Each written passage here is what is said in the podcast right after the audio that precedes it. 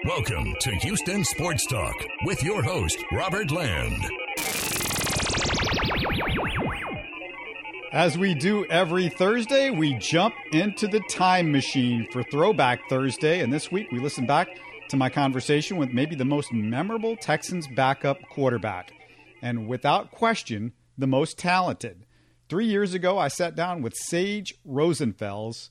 And oh, yes, we'll get into the infamous Rosencopter game. But I also asked Rosenfels about his memories of Andre Johnson, Gary Kubiak, and Matt Schaub. Sage also crossed paths with a litany of legendary players and coaches over a 12 year NFL career, including the likes of Nick Saban, Marty Schottenheimer, Wes Welker, and Junior Seau. So without further ado, let's jump into the time machine and listen to some stories from Texans quarterback Sage Rosenfels.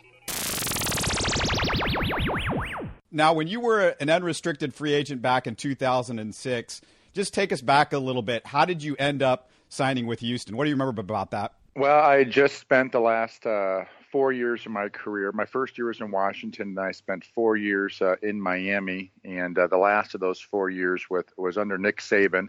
Uh, actually, at the time, Jason Garrett was my quarterbacks coach, and Scott Linehan was my offensive coordinator. Obviously, both those two are in Dallas. Uh, you know, the last number of years here. So uh, I, I was a free agent, and it was really the first time that I really felt like – I had played some. I played a decent amount in that 2005 season uh, in Miami and, and, played fairly well. So I was excited for free agency.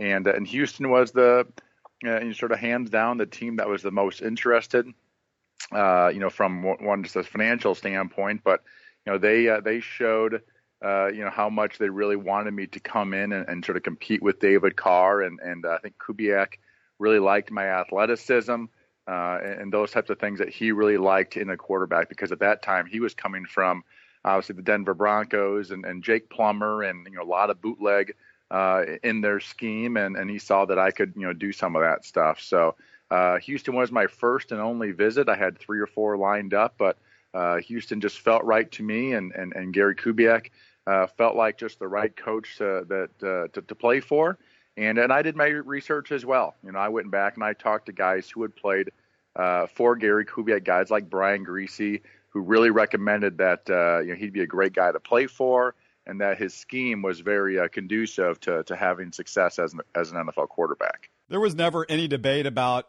Kubiak as an offensive mind, but I was curious how it seemed he made life easier for quarterbacks. Can you explain maybe some of the things that he did that really benefited quarterbacks. And, and what did you think of Gary as an offensive coordinator and as an offensive mind? Because you played with Norv Turner, one of the all time greats, when you were a rookie in Washington. Yeah, I was lucky enough over the course of my career to play with some fantastic offensive minds. And, and, I, and I, you mentioned Norv Turner, but you know, with him was Mike Shula, who has been the Carolina uh, OC the last number of years. Mark Trestman, I also played for, and obviously, you know, Jason Garrett and Scott Linehan. And so, you know, you know what Kubiak does really, really well is he doesn't, uh, you know, put the entire uh, offense on the quarterback's, you know, hands in a sense. He's not forcing the quarterback to control the offensive line and all these types of things. He gives you a sort of a very precise black and white set of rules to to follow it and to live by. Uh, that put you in the best possible, you know, uh, position to be successful. And uh, you know, one of the best things that he does from a passing game standpoint is that he tries to uh, draw up pass plays that you know somebody within the, the, the five positions, you know, the receivers, and the, the tight ends, and the, and the running backs, uh, somebody within those positions does have some sort of one-on-one matchup. They can't double everybody, so he creates these concepts and these diagrams and and, and, and formations and things like that that allows you to go out uh, and get completions and find those one-on-one matchups. And uh, he doesn't force you to, uh, you know, rig the protections and tell the line everything what to do like some other offenses do. So uh, it really allows a, a, young quarterback to have success to go out there and just play, uh, do what you're told, sort of, and, and go through your reads with your footwork and find completions. And you know, you do find over the years that he has coached. I mean, just this year, Trevor Siemian, you know, a seventh round draft pick for for the Denver Broncos two years ago, no experience last year. Then this past year, gets his first chance as a seventh round pick. Doesn't have an, uh, a crazy great year, but does go nine and six as a starter, and obviously played very well for you know what most teams would probably have as a se- second or even third string quarterback. When you signed with Houston, you started when Kubiak started. Owen Daniels was in that draft, so you started with him in, in Houston.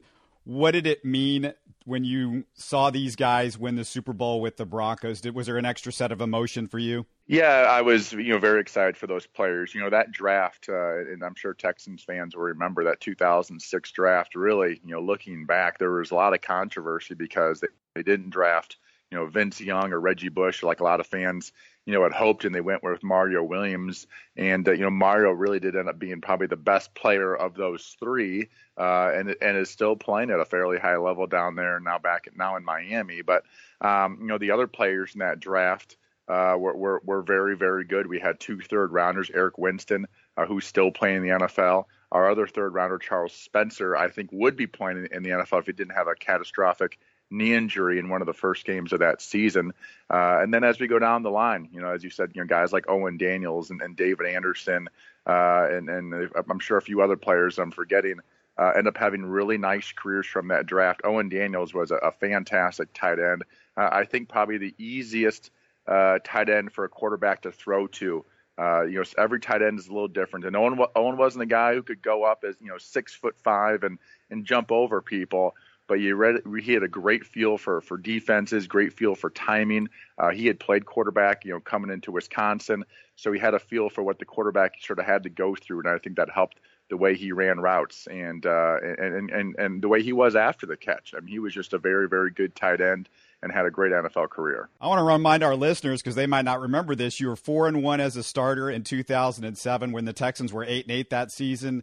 Great completion percentage. I, I thought of you as a guy who could definitely make plays as a quarterback. What trait or traits was the difference, do you think, between you being a starting NFL QB and a backup? I know here in Houston, interceptions were at times a problem for you, right? Yeah, you know, I, you could probably say I was probably a little bit too inconsistent, uh, you know, to be a starter. And and uh, you know, as you as you sort of saw between the 2007 and 2008 year, I did not play as well in 2008, and and I threw too many interceptions. And and I was one of those quarterbacks that uh, I don't want to call myself a street quarterback, but I tried to make things happen. I think as a backup, as a second, third string guy, uh, you're always trying to sort of, eh, eh, whether it's the word is impress, uh, you're always trying to show something that you can make that throw, that you can make that play, uh, and that you should be on the roster. You know, I, I came up as a third string guy, just barely on the team for my first year, four, first four years in the NFL. So I was always trying to prove that I was good enough uh, to to be an NFL quarterback. And so, you know, once I became that the guy who was playing a lot, uh, it's hard to turn that off, that aggressiveness. Uh, as a quarterback, so you know, occasionally I was too inconsistent and and uh, threw too many interceptions. Uh, and uh, you know, I sort of relate myself to sort of how Matt Moore is, uh, who was the backup in Miami this year. He's a guy who can come in and throw three touchdown passes in the game, but he also is a guy that uh, when he's not you know playing great, can also throw you know, three interceptions in the game. And I guess that's sort of how my career was. Well, let me get to this thing, and I'm going to get it out of the way. Your least favorite word in the English language, and the and one of the most famous words in Texans history, history it's uh, Rosencopter. And I checked Twitter on Sunday, Sage, and I see you post during the Falcons uh, championship game. Welcome to the helicopter club, Julio. What do you remember about that Colts game? And I'll just remind everybody that you were starting you had the Texans up by 27 to 10 by 27-10 score. Colts uh, they would score a TD with about four minutes left to get within 10, and then the infamous play. What do you remember about that whole thing? Well, we could probably go back and, and do an entire podcast, you know, on that game, on that play, uh, you know, the, the, entire day. I mean, there's a lot that, of course, I remember about it. I, and I will say, and I think people who do follow me on Twitter do recognize that I, I don't mind making fun of myself. You know, it is something that happened in my life. Uh, it's not something that I'm ashamed of. You know, I, I decided to go for it, uh, and uh, and it backfired. And again, sort of going back to what I said before, as a you know backup third string guy, uh, it's it, your your your natural uh, predisposition is not to slide. You know, sort of slidings for the wimps, slidings for you know the the the starters who are making twenty million dollars a year. I'm trying to earn my my stripes out here, earn earn respect to my teammates, and and I decided to go for it, and obviously it backfired. So I mean, there's a lot of things I can remember about that day. I mean, Matt Schaub was supposed to be the starter, obviously. Uh, he he got uh, ill in the middle of the night with some sort of flu or something. I came down to breakfast you know, at eight o'clock, and and I was told that uh, that I'm probably going to start. That Schaub is really sick, so uh, end up starting that day. I believe we were 0 3 at the time going into the game. I probably played the best game of my life uh, up to that point. You know, through the first uh, 56 minutes of that football game, and uh, as you said, you know, the Colts scored to to bring them within 10. Uh, there was four, four and a half minutes left, something like that, and, and they onside, and we got the onside, and we had about a third and, uh, if I recall, about a third and seven situation, and uh, and Kubiak uh, uh, called a a uh, a bootleg uh, out of sort of a heavy tight end package, and you, you're expecting us probably just to run the football and, and you know punt the ball on third down and back up Peyton Manning inside his own 10 yard line, but he called a, a called a pass play and and to be honest with you, I was like, man, I wish we just run the football here. But okay, let's let's do this thing. And and I came around that left end, and all I saw was green grass, and and no one was there. And uh, and I was like, I can run for this first down. You know, my my natural thought when I went to the line was, if I can run, I'm going to run. I, I want to keep that clock moving. So even if I don't get a first down, uh, the clock will will keep moving for another you know 35 or 40 seconds. And so as I was running and, and coming around the bend there uh, and I and once I made that decision to, uh, to, to to to run for the first down, uh, I can't remember what player it was. I think his name was Marlin Jackson. was was a cornerback who was covering Owen Daniels on that play. He actually came off Owen once I sort of tucked the ball and uh, and let him go. And oh, I think Owen ended up being pretty much wide open and came up, uh, you know, to make the tackle. And uh, rather than, of course, trying to juke him, which really wasn't part of my skill set, I decided to jump over him, which was obviously a bad idea and, uh, and didn't see Dwight Freeney and, and another defensive lineman, uh, you know, chasing me from behind, and, uh, and it would end up being the the infamous Rosencopter. So, you know, at this point, I, I, you know, and not long after that, probably that following off season, I said, you know what, I decided to go for it.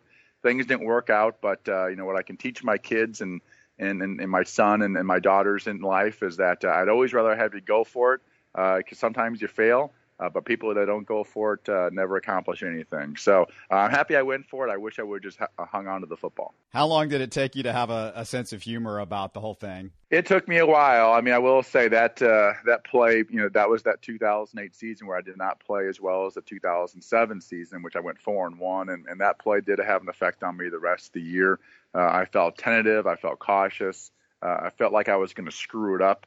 Uh, we were playing the Cleveland Browns uh, later on that season in nasty weather, and, and we were in a, again a sort of a similar situation. And I just wanted to hand the ball off. I, I was sort of my mindset wasn't the regular aggressive quarterback that I'd always had been in the past. Uh, we came to the end of that game. We're up by about ten or so points, and and uh, and I just wanted to hand the ball off. And again, Kubiak called a pass play and ended up going to Andre Johnson, and Andre was open and ended up hitting him. But you know, I remember at the time, like just nervous, just naturally nervous that you know something bad was going to happen because of what happened earlier in that season. Well, people don't think of you as Michael Vick or Steve Young, but from what I read, you actually ran for 140 yards in a game while you were at Iowa State. Do I got that right? That is, yeah, that is correct. You mean, I, yeah, I wasn't. Uh, I can't say I was the most athletic quarterback in the world, but uh, you know, I was. I was a pretty good athlete in high school. Played a lot of sports, basketball, and and, and track, and and uh, I think I think I ran a four seven two or something at the combine. So uh, yeah, I always felt, thought myself as a, as a pretty decent athlete. And in college at Iowa State, we we ran the ball. You know, their fair share. That was the early days of the zone read, uh, which all the teams now do. And so at that time, when we were one of the first teams doing it, it really, uh, you know, kept teams uh, off guard and, and they weren't sure what to do. So everyone's always, you know, tackling the running back. And here I am, you know, running outside, uh, you know, down the numbers, and, and no one's around me for 15 or 20 yards. That happened a few times that year, and in particular in that Colorado game, uh, which was played in about six inches of snow. I think the defense literally just could not move; they were just stuck in their tracks, literally. Uh, at, at, certain aspects of that game, so I had a couple of long, long runs in that game, and end up being one of my favorite wins in Iowa State uh, in my Iowa State career. Well, you mentioned Matt Schaub a little bit earlier, and and you were you came in around the same time he came in, and so just wanted to get your thoughts on what what a young Matt Schaub was like. Of course, in a couple of weeks, we're going to see Matt Schaub's going to get a chance to play in a Super Bowl back here in Houston, so that that's a little bizarre for for Texans fans. Yeah, I'm sure it's a little you know different. You know, I I came to Houston. David Carr was the quarterback uh, in in 2006, and and played much better, I, I believe, than uh, the previous years uh, before I was there before Kubiak was there, but but didn't play up to what Kubiak thought he could be a, a franchise quarterback. And so they moved on from him, and and uh, obviously they traded a couple, I think, a couple second round draft picks for Matt Schaub and gave him a very large contract. And so I was sort of re- relegated to the number two spot again. And uh, you know, Schaub and I got along well. Uh, I thought at the, you know at, at the time, and and uh, you know I, I could tell that he was going to be a good player. Uh, he was a very accurate quarterback. He was smart. Uh, again, not a guy that was a great athlete, but in that type of offense, uh, he could do enough to get outside the pocket and the play action. He was very detailed in his work. Uh, he was a very good competitor, and uh, and teammates respected him. So uh, he ended up having a you know a really really good career, and, and it's still going. And this is his first uh, legit shot at uh, winning the Super Bowl title. Yeah, it's funny if he wins the Super Bowl title, that'll be the third Texan starter that's uh, won a Super Bowl title. David Carr with the Giants and Tony Banks with the Ravens. Unfortunately, none of them have won one with the Texans. Let me ask you about Andre Johnson. What comes to mind when I say his name? Andre was just phenomenal. Uh, you know, it's been written about, it's been talked about, you know, hundreds and hundreds of times. I'm sure down there in the Houston media market, on the national media market. I'd never played with a physical uh, receiver like him before. You know, whatever he was, six four and 230, 35 pounds. Uh, he was just a, a physical freak. Uh, but the way he was soft spoken, didn't say a lot, uh, and just went to work every single day. You know, he had his own Friday workouts in the summertime. Uh, he, I think someone you know uh, labeled as like the, the, the hurricane workout or the Canes workout or something like that, which you know some players showed up for. That was extremely challenging. Uh, you know, Andre was not outworked, but he was one of those rare players that was extremely talented uh, and refused to be outworked by anybody. So uh, one of my all-time teammates, the best wide receiver uh, I ever played with uh, in my time in college or the NFL, and, and in my opinion, should be a, a Hall of Fame receiver. How do you overall remember your time in Houston and, and maybe tell us a little bit about your impression of the Texans as an organization and how it was run, that sort of thing, because you've played with, was it three other teams, I think, the Vikings, the Redskins, and the Dolphins? Well, in the, in the New York Giants there at the end of my career. So, you know, I, I think when I look back at my Texans time, um, you know, I'm filled with a lot of happiness in the fact that was the best uh, I ever played in my NFL career. It's the most I played in my NFL career. Uh, I believe that those three years sort of solidified the fact that I was a, a legit NFL quarterback, uh, that I could be respected, you know, around the league, uh, you know, for my quarterback play.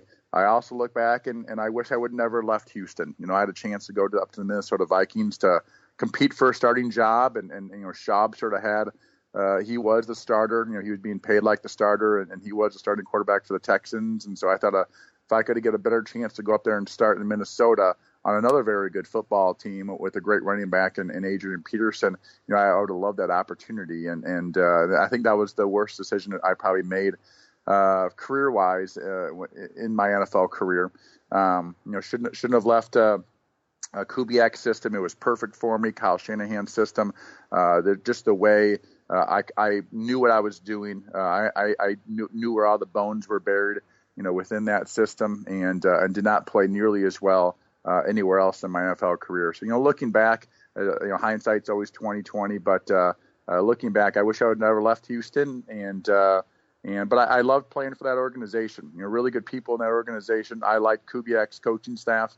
You know, at that time. Uh, but from the owner on down, from you know, from Bob McNair uh, on down. I really thought it was a first class organization. You know, the people upstairs were very personable uh, and they respected the players. I think the players respected them. It was a very, very good organization from, from the top down. And I can see why they're consistently, you know, a, a winning team. You, you get drafted by the Redskins out of Iowa State and you played under Marty Schottenheimer, who I, I got to cover a little bit when I was in school. We, we went covered a couple of the Chiefs games and just a guy that's always been one of my favorites. The, the awful news recently that uh, he has Alzheimer's. What was it like to to play for Coach Schottenheimer? Well, you know, when I first got to Washington uh, and Schottenheimer drafted me, uh, you know, a lot of the veterans were, you know, sort of like, well, you know, we got this Marty guy, you know, he's Marty ball, it's old fashioned, and you know, all these rules, and he's going to be this, you know, hard coach, not player friendly. And for me, I, I felt like I fit right in perfectly. I mean, that's what I was used to, sort of raised on Midwestern values and hard work and and doing the right things and and uh, you know the, the coaches do the coaching, the players do the playing, and sort of listen to authority. So um, I was very much used to that type of atmosphere. Did not bother me at all. Uh, absolutely loved playing for Marty. Uh, his son Brian Schottenheimer, who is now the, the Indianapolis Colts quarterbacks coach, he was the the coach that really drafted me. He came to Iowa State, worked me out. Um, obviously, was impressed enough by the workout that he reported back to, to Washington that uh, he liked me as a quarterback. So uh, yeah, it was it was a very good experience. I was only there for a year. Uh, the, the legendary after Marty got fired after one year, we went 0 and 5, uh, then came back 5 and 5, ended up the season 8 and 8, uh, and Marty Schottenheimer got fired. So uh, Steve Spurrier came in. That was quite the experience as well. Uh, went through pretty much all of training camp with Steve Spurrier. Then right at the end of training camp, right before that last preseason game, uh, end up being traded to uh, to the Miami Dolphins. I don't know if you remember much if there was like a story like this with Marty, but th- his enthusiasm it seemed like it would be infectious. You know, we've seen him on NFL films, but I remember, you know, shooting an interview with uh, Derrick Thomas in the locker room when he was with the Chiefs, and Marty walked into the middle of the interview just to like just as we're about to start interviewing Derrick Thomas, just to tell Derrick Thomas what a great game he played and congratulating him. And I've covered the NFL and other sports. I've never seen a head coach do that uh, and just kind of show that uh, enthusiasm with his players. And you know, I, you know, I don't know how much of that was a show with him or how much of that was was really Marty. Well, Marty really believed in the spirit of the athlete and the spirit of the competitor. Uh, and you know, sort, of, sort of the grit that it takes to be successful. Um, he's one of those guys I felt like really appreciated the blue collar, you know, type of football player. I think he understood how hard it was to make it in the NFL, how hard it was to be great, how hard it is to win uh, regularly and continuously. You know, he never quite made it over the top and won a Super Bowl, but the guy was consistently winning a lot of football games, consistently uh, in the playoffs, deep in the playoffs. Just couldn't get over the hump. Uh, and and, uh, but he was a, a fantastic football coach. Um, I believe for the most part, you know, when I was there in Washington, we had a couple older guys. I'm not going to name names, but a couple older guys who are Hall of Famers uh, who uh, who didn't really you know love the way he he coached because he was uh, he didn't really care if you were uh, you know the the, the 12 year veteran making seven million dollars a year or you're the un- undrafted free agent. He treated everybody pretty much the same. You had to go through all the drills. You had to go through have all the same rules, and that's just how he believed uh, a team should be set up. So uh, I said, for me, a young player like that, uh, that fit perfectly into what I was used to. Uh, and I think uh, he was a fantastic football coach and and uh, one of the best coaches I ever played for. And I was very lucky that my rookie year, he was the head coach. I, I truly believe some of those sort of values that he taught me and that I learned from that that season really did help me and carry me to have a long, uh, you know, 12 year NFL career. Yeah, I might be about to mention those Hall of Famers that you were talking about, but before I, I, I ask you about that, the crazy thing about Washington, your QB was Tony Banks, if I remember right, and then you succeeded him as the backup here in Houston. So you guys have kind of crossed paths. He's still uh, broadcaster down here with the Texans. Yeah, you know T Banks. Uh, yeah, so we we had a situation where Jeff George was the starter, uh, a guy named Todd Husak, uh, who had the previous season was a sixth round draft pick from Stanford. Uh, and then myself was a third string guy. Well, well Jeff uh, George missed a lot of training camp. Um, was it had I think a, a shoulder soreness or something. So Todd Husak got a lot of time uh, as the starter in those first couple preseason games and didn't play very well. And the team was really concerned that you know Jeff is injured all year. We don't have a veteran backup. So they ended up basically releasing Husak, bringing in Tony Banks, who had just gotten cut, a very surprised cut uh, by the Dallas Cowboys. You know, at that time, this goes. You know, Tony previously had been with the Baltimore Ravens when they won the Super Bowl. So, you know, Tony gets cut by the Dallas Cowboys. We immediately pick him up, literally hours later. Uh, we sign him and pick him up, and then two two weeks into the season, uh, the the Washington decides to let go of Jeff George.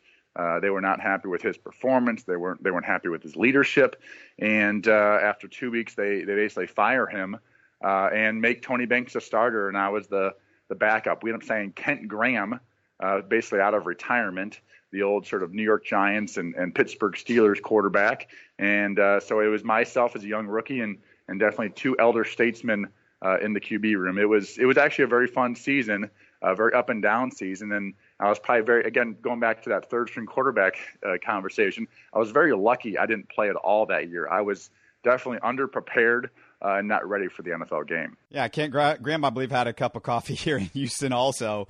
Uh, let me ask you about you had future Hall of Famers Darrell Green, Bruce Smith, Champ Bailey. Uh, what do you remember about being around those guys? That was a very interesting, you know, thing as well. You know, Marty's first meeting, the first team meeting that I ever sat in. Of course, I'm going to go in. I'm going to sit in the back because I don't want to take anybody else's seat. So I sort of sit in the far back left corner, uh, and I'm there, you know, 15 minutes early uh, for that meeting, and, and about three minutes before the meeting starts, when everyone's pretty much sat down, Darrell Green walks up to me and says, "Hey, son, you're in my seat." so I had to move. You know, Daryl had been on that team for about 20 seasons, and and I just moved. Luckily, one over, and and that was my really first you know experience with Darrell Green, one of the all-time great cornerbacks uh, in NFL history. So yeah, that team had a lot of talent. You know, that was early Dan Snyder years where he was signing some really highly priced you know free agents. Uh, uh, you know, around the NFL, older guys. Deion Deion Sanders wasn't on that team, but he was there the previous year. Uh, you know, we had so we had a lot of talent you know, on that football team. And uh, it, it did take a while, uh, but finally we started playing better and better as the season went on. And again, ended up eight and eight at the end of that season. And unfortunately, uh, you know, Snyder was so used to sort of winning, and he felt winning wasn't that hard, I guess, that uh, he let go of Marty Schottenheimer after just one season. Your next stop is Miami, where you had a pretty interesting cast of characters there. And I just wondered if you're in the huddle – do you get a word in edgewise when Hall of Famer Cris Carter is in the huddle with you? yeah, yeah. Well, so so so so Cris, you know, that season uh, he wasn't originally on the team, and as we went through the year, I believe we were about five and one. We went to Denver and got a huge win uh, at Denver, and I think it was like a Sunday night football game. And uh, but we had both of our starting receivers get hurt in that football game.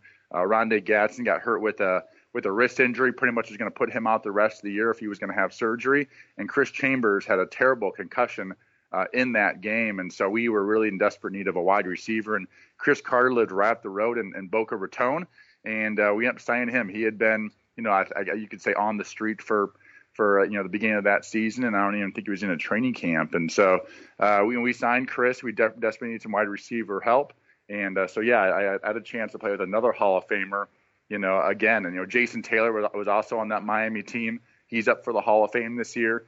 Uh, I think Zach Thomas, though his name's not mentioned, uh, should be at some point in the Hall of Fame. He was just an unbelievable linebacker, a phenomenal uh, middle linebacker. Not that season, but the following season, Junior Seau was on that football team. Obviously, Ricky Williams was our running back uh, th- those first couple years before he sort of had his hiatus. That you know, that first year I was in Miami, he ran for about 850 yards, probably the the most impressive individual performance I'd ever seen uh, as an athlete.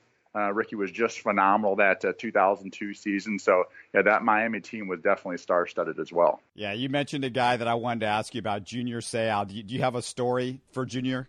No, not really. I mean, other than the fact that he pretty much called everybody buddy. I mean, that was pretty much his phrase for everybody on the football team. I think it was one, it was a friendly phrase, and two is because there's just no way you can remember everybody's name. And the guy that had been around for that long at that time, I think it was his 13th or 14th season, uh, you know, been through literally thousands of football players. And so he just called everybody buddy. He was very happy go lucky, uh, always in sort of a good mood in the locker room, uh, always singing different songs in the locker room, in the train room um, and uh, was an excellent teammate. And I, and I and a guy that in practice absolutely went full speed all the time. I mean, dangerously went full speed all the time. He brought practice up to a whole nother level. Uh, at that will linebacker position. I also believe you you had a young wide receiver, a little known guy out of Texas Tech named Wes Welker. Is that right? That is correct. Uh, I, let me think. This is 2004. Uh, Dave Wannstedt's last year as head coach. Uh, Norv Turner has now moved on uh, to the Oakland Raiders to be their head coach, and and we had a, a kickoff punt returner. Uh, I, I, don't remember his name. Uh, the only reason I remember it, or near remember you remember he exists, is because he was replaced by Wes Welker. The first couple of games of the year, um, which we but we lost both those games. He fumbled about three or four different punts slash kickoffs and um, you know we, we weren't good enough to, to win games when we're fumbling uh, punt returns, and so we signed Wes Welker as sort of a guy who listen, you're going to catch the ball on a punt and get five yards and get down. And um, uh, so, you know, first game of the year, he comes out there and boom, right off the bat, like a 19 yard return, then like an eight yard return, then like a 30 yard return. And uh, he never really worked his way into the wide receiver rotation uh, in that 2004 year. But the next year, when Nick Saban came in, uh, he became our third wide receiver. He became our slot wide receiver on that football team. And and you know, I remember Nick even saying, "We're trying to replace this kid Wes Welker, but he's so dang good that uh, you know our, all of our nickel you know cornerbacks just can't cover him." And so obviously, you know, from that, Wes had an unbelievable NFL career, moving on to New England, putting up some huge numbers there uh, for for half a decade uh, or so. Then obviously going out to Denver to sort of finish off his uh, his career. Did you have any idea at that time? Could you, could you see it when he first came in? Well, at that time, I was, I would say, I didn't understand the NFL game the way I now look back and understand it. Uh, you know, I didn't realize at the time. I just remember Pat Surtain saying, who was our All Pro or, or, or Pro Bowl cornerback, who on third down went into the slot and played sort of that nickel will position, which is pretty much all man to man, and him saying, "I can't cover this kid." And of course, you know, I was one of the one of the quarterbacks running the scout team, and it, he was correct. I mean, Wes was getting open all the time. He was almost impossible to cover. He brought it on every single route, every single play, and uh, he was just a, a, thorn in the side of the, the, the Miami Dolphins cornerbacks, you know, that season. So, uh, yeah, I'm not surprised after watching him really beat up on Sam Madison and Pat Surtain, our two uh, Pro Bowl cornerbacks, that he would become a very, very good slot wide receiver in the NFL. You just mentioned a name that got everybody's attention a, a few minutes ago, Nick Saban. Uh, what was it like working with him and, and dealing with him on a daily basis? Well, I, I really have nothing but good things to say about playing for Coach Saban. Uh, you know, I was the third string quarterback going into that 2005 year. Uh, Gus Frerotte and AJ Feeley were sort of battling out for the, the starting spot, and I was the third guy, uh, not getting nearly this the same amount of reps as those guys. And you know, I remember at one point during the summertime, I had a discussion with Jason Garrett, who was our quarterbacks coach, and he said, you know, just make those reps count. At the end of the day, you're going to have a a film that says that says Sage Rosenfels on it, and you're going to have how many plays are on it. Uh, we're going to look at that film, and and and you know, you make whether it's 100 reps at the end of the summer or whether it's 300 reps. We're going to see that film and see how you do. And each quarterback will have their own film. So I just tried to make the most of my opportunities, and I played extremely well, uh, whether it was a summer or during training camp. Played very well in those preseason games. Uh, and going into week one, they actually moved me up to be uh, the number two quarterback that year ahead of AJ Feeley. And uh, and so yeah, I, I, really have nothing but good things to say about Nick Saban. He was extremely hard as a head coach, absolutely.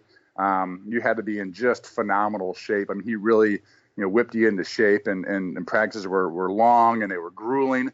Uh, but I always thought everything sort of made sense about how he did everything he did was for a reason. Every drill he did was for a reason. It wasn't just go and hit your head against the wall. Uh, he, I think he enjoyed the science of the game.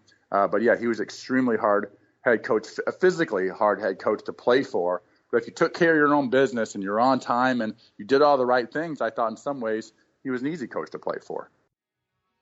That was former fourth round pick out of Iowa State, Sage Rosenfels. In his three years in Houston, Sage threw 24 touchdowns and 23 interceptions and 453 passing attempts. A little bit of the inconsistency that we talked about in our conversation. He completed 65.6% of his passes. He was a hell of an athlete, though.